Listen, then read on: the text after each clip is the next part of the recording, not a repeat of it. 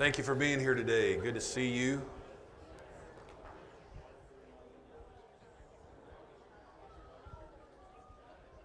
We have been walking through the New Testament, five chapters a week, completing the book of Matthew and Mark, and now we are in the book of Luke. I'd like to give you a quick overview of Luke. We're going chapters 2, 3, 4, 5, 6. In chapter 2, we get the birth of Jesus. He's presented in the temple. Chapter 3, you get John the Baptist. And then the genealogy of Jesus in the book of Luke, which is different than the genealogy of Jesus in the book of Matthew. It actually goes an opposite way. Uh, what else is interesting is Luke is an author that writes about, he's a Gentile, he's a doctor, so he wouldn't see Jesus necessarily as Messiah King, but he would see him as Messiah man. And when you look at the genealogy, number one, the way the genealogy runs is different, and the people in the genealogy are different. So, one of the things that I've found unique, we, we all, well, many of us did this in 2017 as a church, read through the New Testament. So, five years later, now we're doing it again. And I've read, you know, I mean, it's my job, right, to read the Bible. So I read it and study it, and I've been doing this for 30 plus years, 40 years. So I'm still seeing things that just jump out that I, I didn't recognize before. What a fascinating, what a fascinating book, right? So I'm listening the other day, and I'm listening to the genealogy of Christ, and I listen to, now again, the order is different, but you know, you have Obed and Jesse and David and Solomon in the writings of Matthew because Matthew is looking at Messiah King. But if you'll read, and I won't, I won't give the spoiler today, but if you'll read that carefully, you will not read Solomon in Luke's account. Matthew was looking at the kingship. Wasn't even the father, really. Just the brother that was the king got mentioned. Whereas it's different in the book of Luke. And so some of these unique nuances are very interesting. So you'll see that in chapter 3. Chapter 4, the temptation of Jesus, the rejection, uh, the first disciples. In chapter 5, many, many healings. And then in chapter 6, you'll get Luke's version of the uh, Sermon on the Mount, a little piece of that.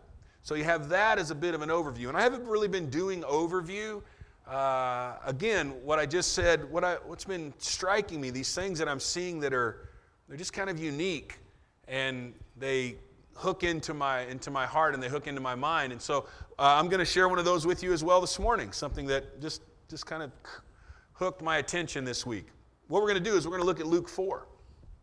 And we're going to read Luke, uh, Luke 4. I'm going to read just the first story, which, if you've been tracking with us in in Matthew, the temptation of Christ, and when Jesus went into the wilderness and Satan approached him. This is Luke's version of that. I'm reading out of the NIV. It should be up on the screens, Luke 4, and we'll read down 1 through 13. Uh, verse 1 Jesus, full of the Holy Spirit, returned from the Jordan. Let's just capture that first line. Pay attention to that first line. It might matter in a minute, right? Jesus, full of the Holy Spirit, returned from the Jordan and was led by the Spirit in the desert, where for 40 days he was tempted by the devil. He ate nothing during those days. At the end of them, he was hungry. The devil said to him, If you're the Son of God, tell the stone to become bread. And Jesus answered, It is written, Man does not live on bread alone. The devil led him up to a high place and showed him in an instant all the kingdoms of the world. He said to him, I'll give you all their authority and splendor. For it's been given to me, and I can give it to anyone I want to. So if you worship me, it will all be yours. Jesus answered, It's written, Worship the Lord your God and serve him only. The devil led him to Jerusalem, had him stand on the highest point of the temple. If you're the Son of God, he said, throw yourself down from here, for it is written, He will command His angels concerning you to guard you carefully. They will lift you up in their hands so that you will not strike your foot against a stone. Jesus answers, verse 12. It says, Do not put the Lord your God to the test. And then verse 13. When the devil had finished all this tempting, he left him until an opportune time. Satan did the tempting, the back and forth. He left him until an opportune time. So sometimes it helps to have a title. Let me give you something to think about. Think about this. We're going to talk about this today. When opportunity knocks, he tempted him, he failed, but he didn't give up. If Satan is anything, he's not a quitter. He said, I'll just wait for an opportune time. Satan was 0 for 3 by the time we got to verse 13, right? Tried him here, tried him here, tried him here. But by verse 13, his win loss record is 0 for 3. But that was likely because of what we read in verse 1. Do you remember what we read in verse 1? Jesus being full of the Spirit. Let me just go out here on record right now and say that when we're walking around full of the Spirit, that won't be an opportune time. Not an opportune time for Him to come after us because we are full of the Spirit. When you are a manipulator and when you are a user, you look for an easy mark. If I'm wanting to steal a TV, I walk up to one house, there's an F 350, the front plate is Ruger, there's a gate around the thing, and three dogs in the yard. I'm going to look over at the other house that's got the Prius. right? Right? I'm like, I can tackle one or the other, you know? If the Lord's speaking to you, Teresa, just let the Lord talk to you. Right? You're going to pick your mark. The person that's together, the person that's alone. When you're a manipulator and when you're a user, a pass on that, a pass on that, pass on that one pass on that one. That looks promising. Jesus being full of the Spirit. You see, Satan was defeated, but he was not done. As a lion, his plan is to wait. Satan is an amazing waiter. He's an incredible waiter. He'll wait, target the animals, target the people, just like the lion does. How does the lion work? Marlin Perkins, anybody? Wild Kingdom. Yes, yes, yes. For those of you that don't know Marvin, Marvin Perkins, Marlin Perkins, uh, Siri will help you later. Wild Kingdom, man, in the 70s when I was a kid. I loved watching that show every week. Watching the lions, watching the cheetah, Race, race, race. They target the newbies. They target the sick. They target those on the edge of the herd. When you're a predator, you look for the new, the new that aren't yet founded. You look for the sick. And you look for those that are isolated. They're on the edge of the herd. That's just how it works. You know the difference between hunting in the United States and hunting in Africa? So, as a, a deer hunter, I'm not really a deer hunter, I'm a deer watcher. Yeah, I don't, I've never harvested a deer. I've taken my bow and arrow out there. Emma and I have gone many times into the woods. Possibly it's the Cheetos and the Skittles and the other things that we have with us that the deer smell and don't come close. But I'm not really a deer hunter, I'm more of a, a deer watcher, a deer hoper. When I sit out there, and if I'm out there by myself and I'm up in a tree, I've got a tree stand, the biggest thing I have to worry about, fear gripping my heart, is that I fall asleep and fall out. Like that's the biggest potential obstacle in my way to cause me harm. I am not worried about the deer circling me and like coming in with hooves. Not worried about it. Not here. Not when I walk in the woods. Not here. Not in the States. You know the difference between hunting in the States and hunting in, say, Africa? When I'm in the United States hunting, I'm the hunter, and that's the end of that sentence.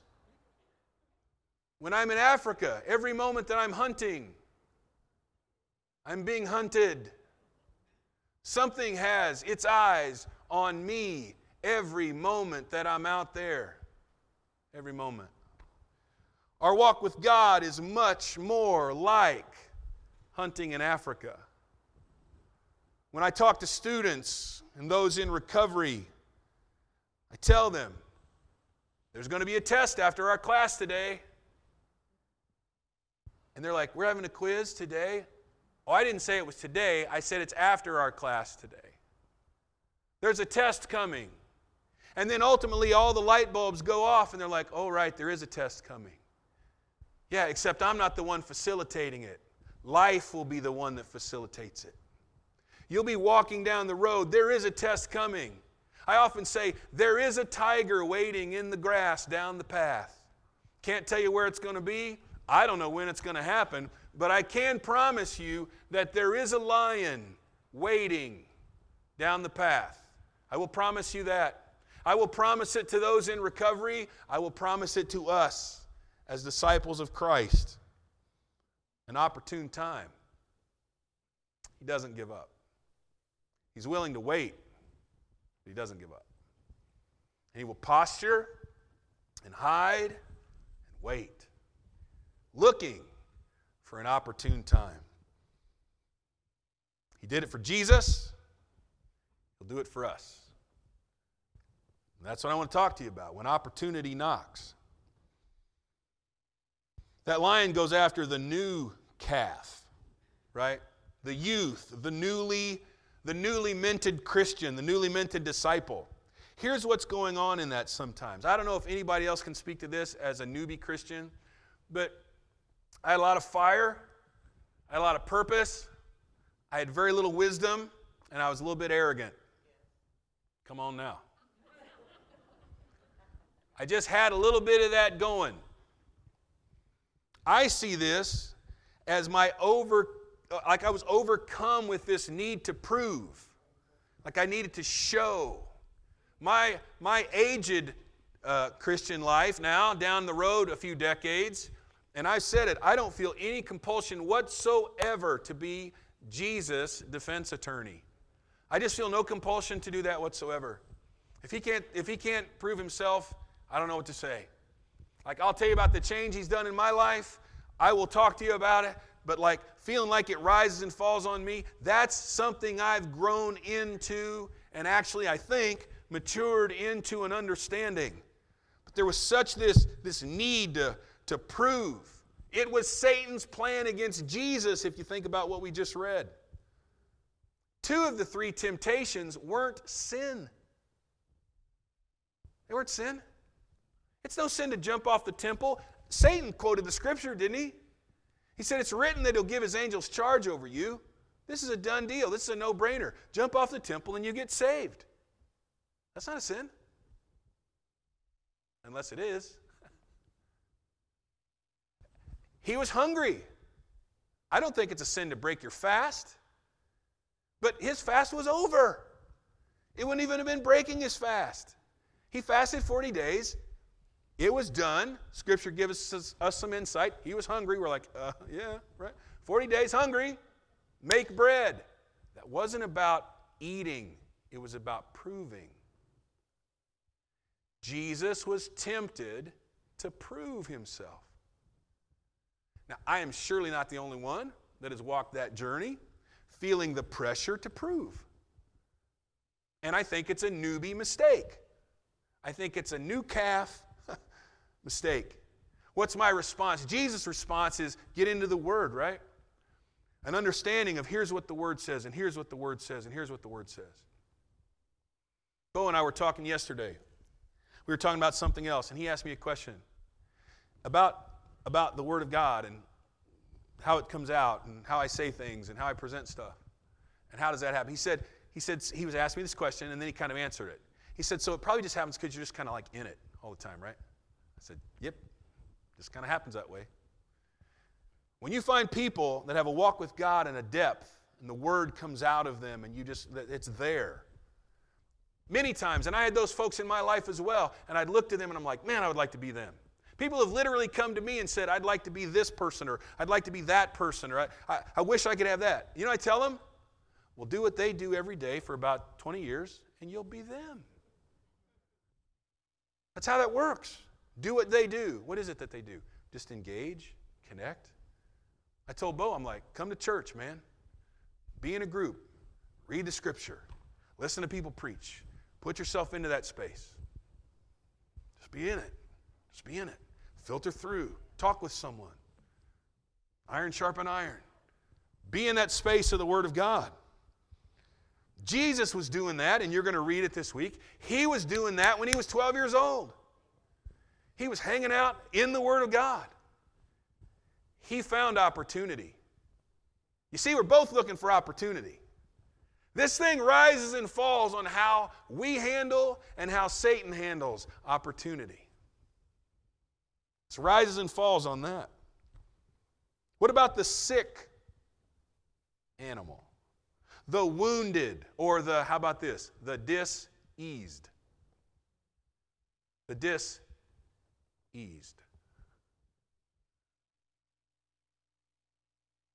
Where there is no expectation, there is no offense.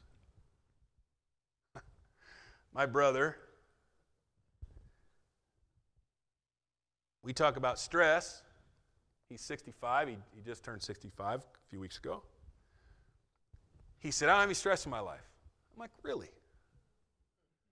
You have two kids. I have two kids. You have bills. I have bills. You have a job. I have a job. You... Nope. He told me this years ago. I don't have any stress in my life. Okay. How is that? He said, Well, to have stress, you have to care, and I don't care. okay. All righty. We'll give that a try. No expectation, no offense. Because Satan's looking for opportunity. Hear me. No expectation, no offense. But here's the deal so many of us have been damaged and hurt and rear ended and knocked around and dumped to the side of the road by the world. And our life of following other gods. And then we hear what Melinda says about salvation, freedom, and redemption. And we hear this plan and we hear this Jesus.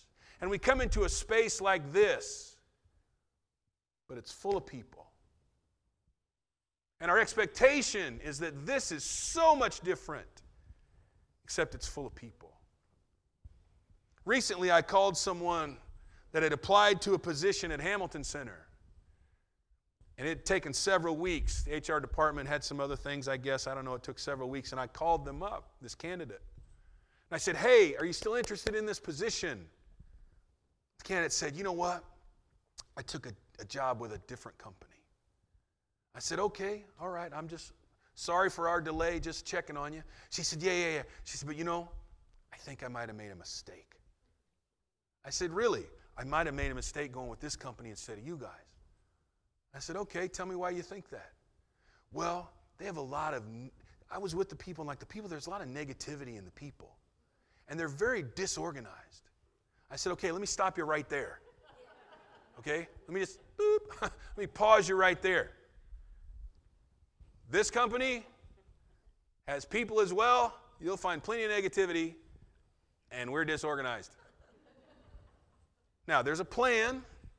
Here's our path we're trying to march out, et cetera, et cetera, right? Yeah, yeah, yeah. Our expectation is that there's nothing that ever goes wrong in here. God help you with your expectation of me, that I would never offend you that I would never hurt you. I I, know I, I know I do that. I know I will.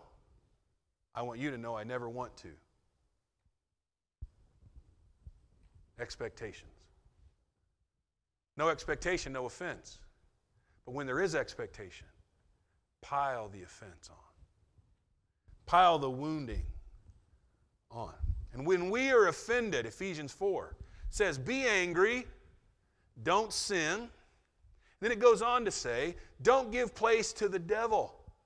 The NIV actually says, Don't give the devil a foothold. What? Are you kidding me? Right? Give the devil a foothold in my life? How? By being angry? Is that it?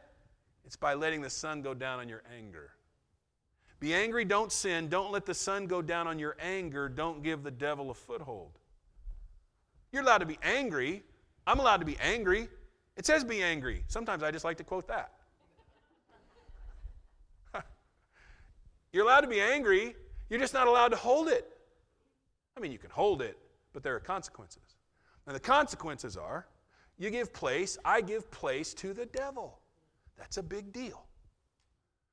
Now, what's happening when we hold on to stuff, again, it is about expectation. And the reason that I've found, studying this, living it, being a human being, being a pastor, all those things together, and just paying attention to it a lot, what I found is that when someone offends me, they did something, but I don't hold on to it because of what was done. I find that most people hold on to it because of who did it. Not what was done, but who did it. That shows the presence of resentment. I resent you. Which is why a place like a church, where you come in with these expectations, it's a hotbed to be offended. We have these expectations, and we can be wounded and when we get wounded, we are open to infection. And Satan simply waits for an opportune moment.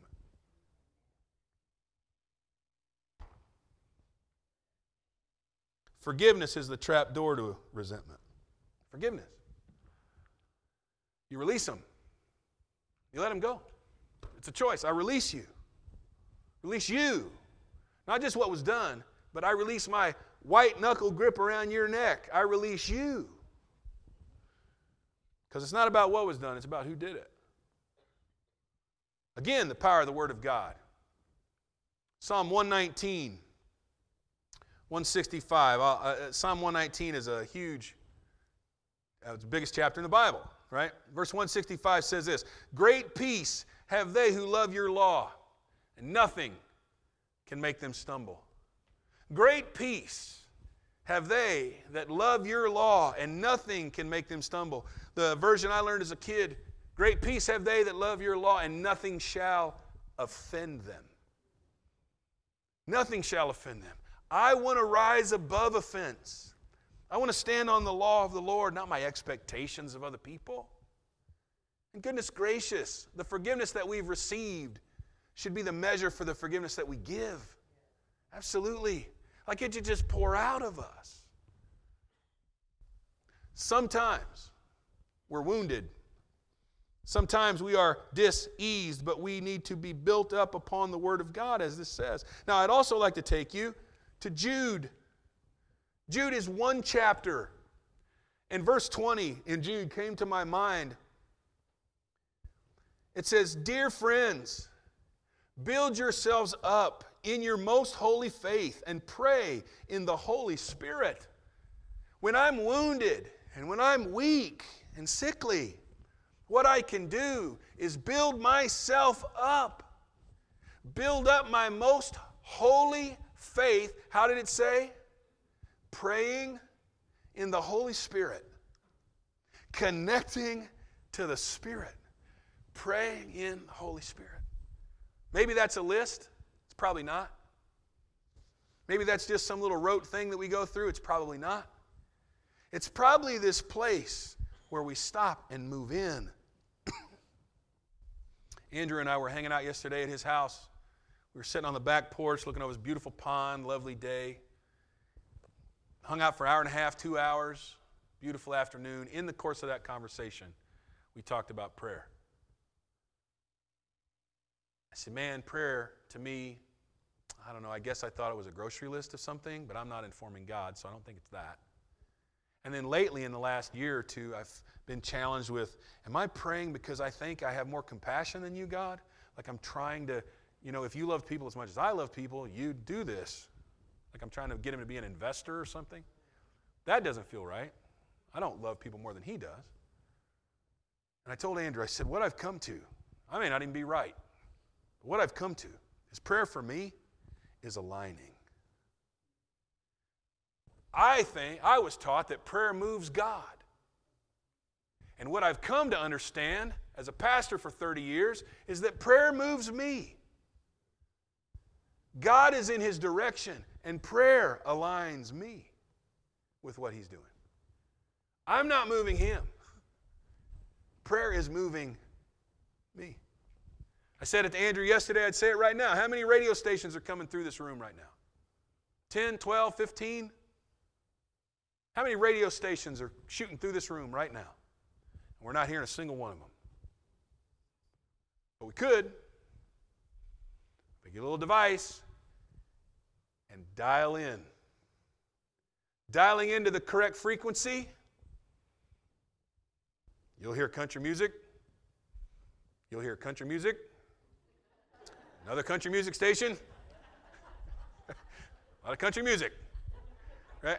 You dial in, you're going to hear different stations on different frequencies. How does that feel for prayer? Me coming to the Lord to align with what He's doing. Let me read this in context. Verse 20, but let me, let me take you back to 17. Dear friends, remember what the apostles of our Lord Jesus Christ foretold. Now, think about the lion, think about the weak, the new, the sick Think about this. Think about the tactic of the lion and read with me. Verse 18 They said to you, In the last times there will be scoffers who will follow their own ungodly desires. These are the men who divide you, who follow mere natural instincts and do not have the Spirit. Now, verse 20. But you, dear friends, build yourselves up in your most holy faith and pray in the Holy Spirit. There are people that are not following the Spirit, they are following natural instinct, and the intent and purpose is to divide. And if you're a lion, that's all you're trying to do. You're not afraid of the whole pack. I'm just trying to divide one. Everybody else can stay together. I'm just trying to pick off one.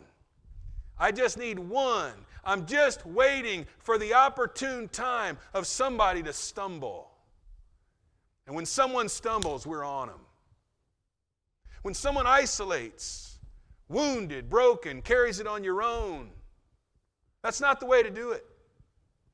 That's not the way it's supposed to be done. Because just like someone in our natural life picking out a mark of someone that they're going to take advantage of, manipulate, they're going to isolate, take you out. An opportune time. But we can build ourselves up. When we're on the edge, the one who is straying, and it may be straying because they're looking to some other God or something else, right? But it can be straying because we're new. It can be straying because we're isolated. One of the things we value is connection, truly being connected, truly knowing if you're here and not here, and missing you and calling and reaching out. Larry Comer is not here today.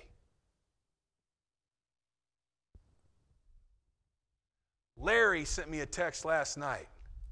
He said, Pastor, not that he has to do this, but I appreciate it. He said, Pastor, can I be excused from church in the morning?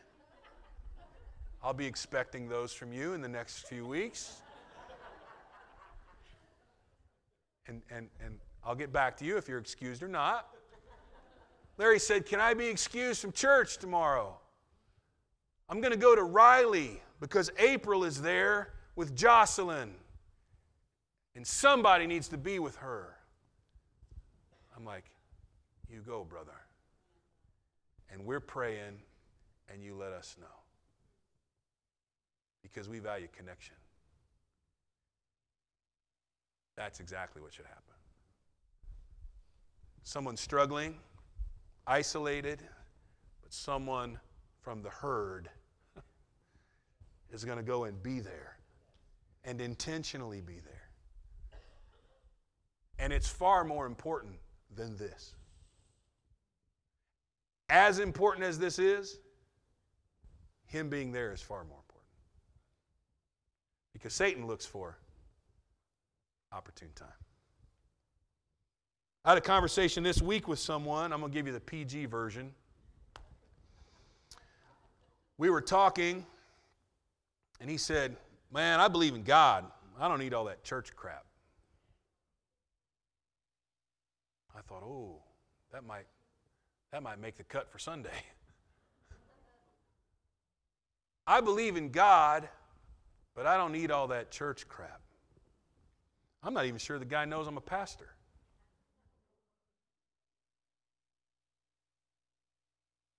What's he saying? Well, my friend, I think I understand. I'm pretty sure I've, I'm not sure I could ask him, I guess, but I'm pretty sure I've gone to church longer than he has. I don't really like the church crap either. Right? Beep. right? I don't really like it either. But I need the community. I need the connection.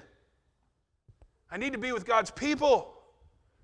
I need to feel your worship. I need your prayer. This has been a while back. One time I came up here to pray, and nobody came and prayed with me. And I got up to preach afterwards, and I said, Please don't let that ever happen again for me or anybody else. If I'm up here praying, come pray with me. Why would you not?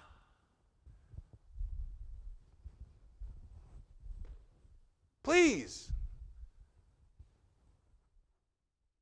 We need community. We need the connection. We need to be together. We don't need to hold that stuff on our own. That's not the plan of God. This is a body. This is a body, a body of Christ. Attendance. Back there on our, on our wall, our mural. Attendance is the number one thing. It is step one, and it is step one for a reason.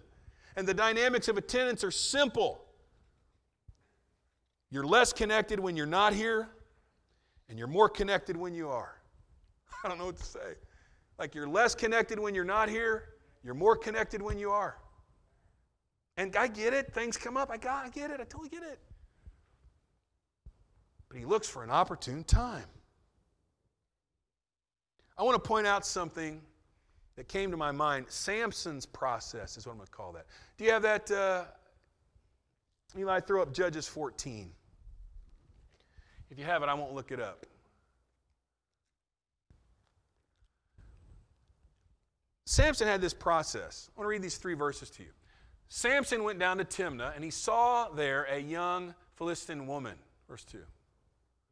When he returned, he said to his father and mother, I've seen this Philistine woman in Timnah. Now get her for me as my wife. Okay? His father and mother replied, Isn't there an acceptable woman among your relatives? Right? or among all your people? Must you go to the uncircumcised Philistines to get a wife? But Samson, Samson said to his father, Get her for me. she is the right one for me. Okay? He saw a woman, he saw something. He had to have her. You know, Samson's birth was amazing, it was supernatural. Not that every birth isn't easily considered supernatural.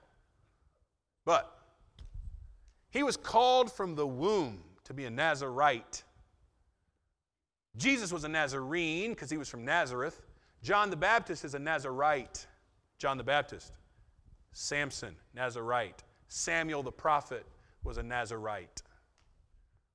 Those were men that didn't cut their hair, they didn't drink strong drink, they didn't drink wine, and they didn't touch dead bodies. Samson blew that all to pieces. He created his own dead bodies, right? He blew that all to pieces. But that was his calling. And he sees this woman. He says, I must have her. Let's go down to chapter 16. There are three women in his life. Three women mentioned in the scripture for Samson. In this one, one day Samson went to Gaza where he saw a prostitute. He went in to spend the night with her. Okay, initially he's just looking away that I need this. It's just a look away, right? And then he ups the ante a little bit. A little less socially acceptable. And then, Judges 16 4, three verses later, is the third woman in his life. Sometime later, he fell in love with a woman in the valley of Sorek, and her name was Delilah. And we know how that story ended. Right? And this process of disconnection, this process of being on the edge or, or straying away, there are opportunities for us as well that we simply have to say no to. Samson didn't have algorithms. Or did he? Satan has had an algorithm forever.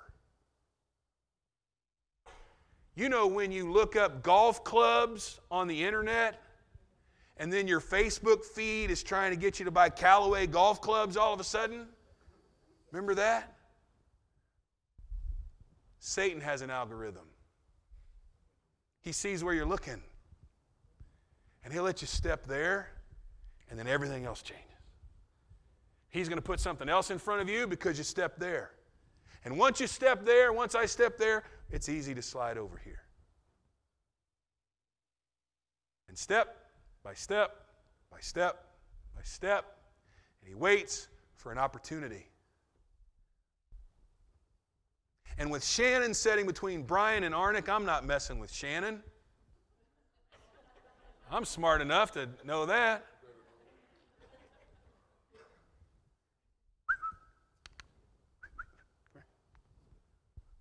She walks over here. And then she walks over here. And then she's here. And then she's back here. And this room is full of people that have walked that journey. Deceived,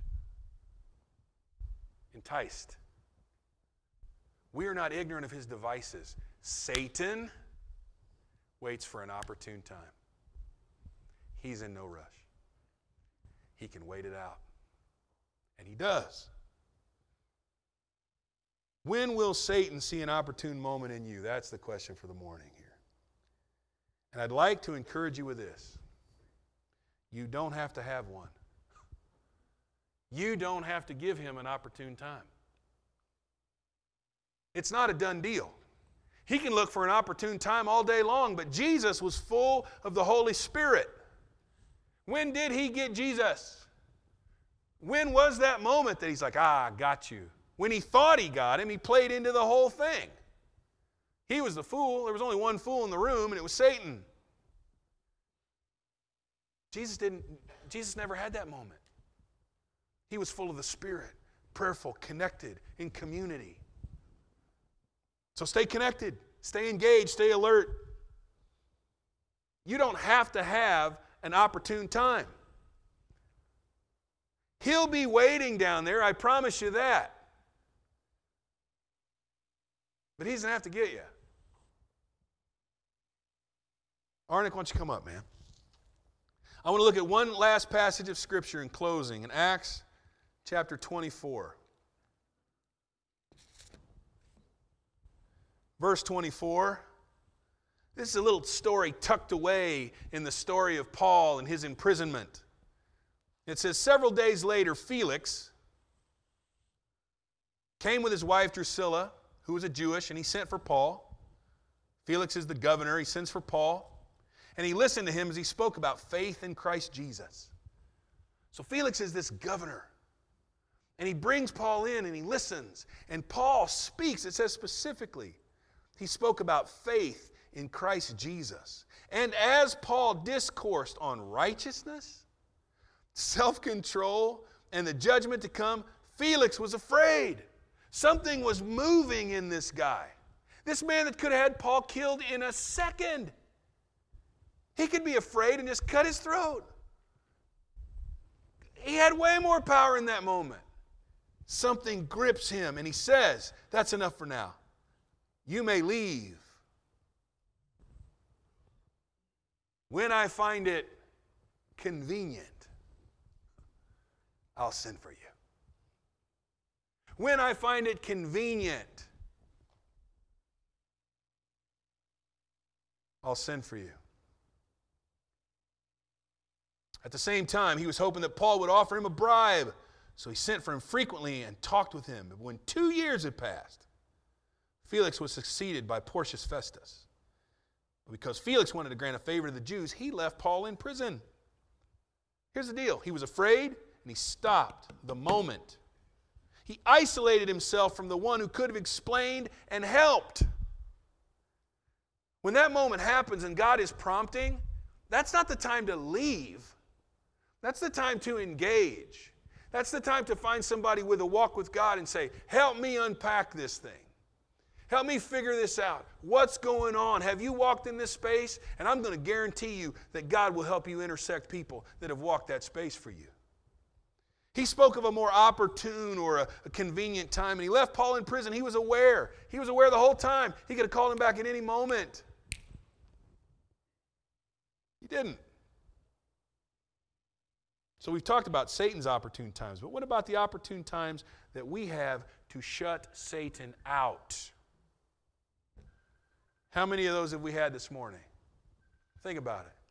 How many opportune times have we had this morning? Opportunities to shut him out. Opportunities to not be weak but strong. Opportunities to not be disconnected but more connected. And how many have we stepped into? What about now? What about right now? How difficult is it right now to turn your attention to pray? How difficult would that be right now to turn your attention to pray? We talked about it this morning in our, in our morning group. We all prayed together. And then we, we said, you know, you know when you're praying, you know, and prayer, you tone changes and all, all the planes are landing. You know that, right? And then you land the plane. Amen. And I looked around at the guys and I said, You think we could start praying again? Because we could. My pastor challenged me years ago. He said, Andy, when you pray, do you pray until you're done or do you pray until God's done? What do you do, buddy? in your prayer time, do I pray until I'm done or he's done? And that's not meant for guilt or shame, it's about connection. So, what are those moments that we have today? How difficult would it be to turn our thought to be grateful and thankful? My kids call her grandmommy. I call her Ma. Her name is Jane Bishop. She's been a mother for me longer than my own mother was. And Melinda knows when we were first married, we'd be in their home. And Ma would be walking around. She, she's famous biscuits, chocolate gravy. Bless the Lord, man. She, she's making stuff, and she'd just wander around, wand, just wandering in the kitchen by herself. Listen to what she'd say. I'll tell you what she'd say. Listen. Thank you, Jesus. Thank you, Jesus.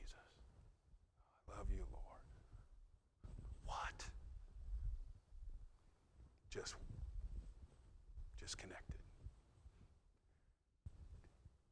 Taking advantage of every opportunity. When is opportunity knocking? Every minute of the day. Pray without every minute of the day. Every minute of the day. Pray without ceasing. Worship the Lord. Be grateful. Speak and commune with God. Provide space for the Spirit, a listening ear every minute of the day. I don't know what that little beepy thing was a minute ago. Someone's phone. I don't know what was going on. But we all have one of those in our pocket. And we have the course of our day all planned out. And then that little computer goes off. Everything stops. And we look at it. And it gets our attention. And we answer it. And we respond. You're not going to read our emails, but 100% of text messages are seen. Let's live that way for the Lord. That as we're walking with God, we get a text from God. We see it. We respond. We hear it. Ding. We answer. As we're walking through our day because we have the course of our life, but the moments that we can connect. It's a little bit past 11:30. I went 5 minutes longer than I wanted to. But I want you to be able to be able to respond to something in this space. Satan is looking for an opportune moment for every one of us, and he's willing to wait. We don't have to give him the moment. We can be connected up front. We don't have to be reactive. We can truly be proactive in our connections. Shannon never has to leave Brian and Arnick. They just be with them. Just we walk in packs. We walk in packs. Don't we tell our kids that when they go to like Six Flags and junk like that. We're like, stay in a pack. We don't go on to say the rest because there are lions walking around the park that got up this morning specifically to find somebody like you to sex traffic or take away. Stay in a pack. This is the pack. This is the pack. This is the community. Arnick is going to sing. I'm going to invite you, whatever it might be, to just simply step into that space. There's an opportunity right now. There was an opportunity before I said that. There'll be an opportunity as you walk through the doors and go to the car. You can be grandmommy. Thank you, Jesus. Thank you, Jesus. I don't have to pray an hour. I don't have to pray three minutes. All I have to say is, Lord, touch Jocelyn in that hospital room right now. Be with her, Jesus. The prompting of the Spirit when we're full of the Spirit. Amen. Sing, bro. Spirit, lead me where my trust is without borders. Let me walk upon the waters wherever you would call me and take me deeper than my feet could ever wander, and my faith would be made stronger in the presence of my Savior.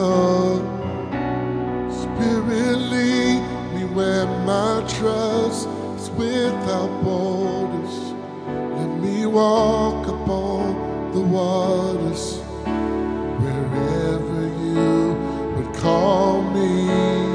And take me deeper than my feet could ever wander, and my faith will be made stronger in the presence of my Savior. Your spirit,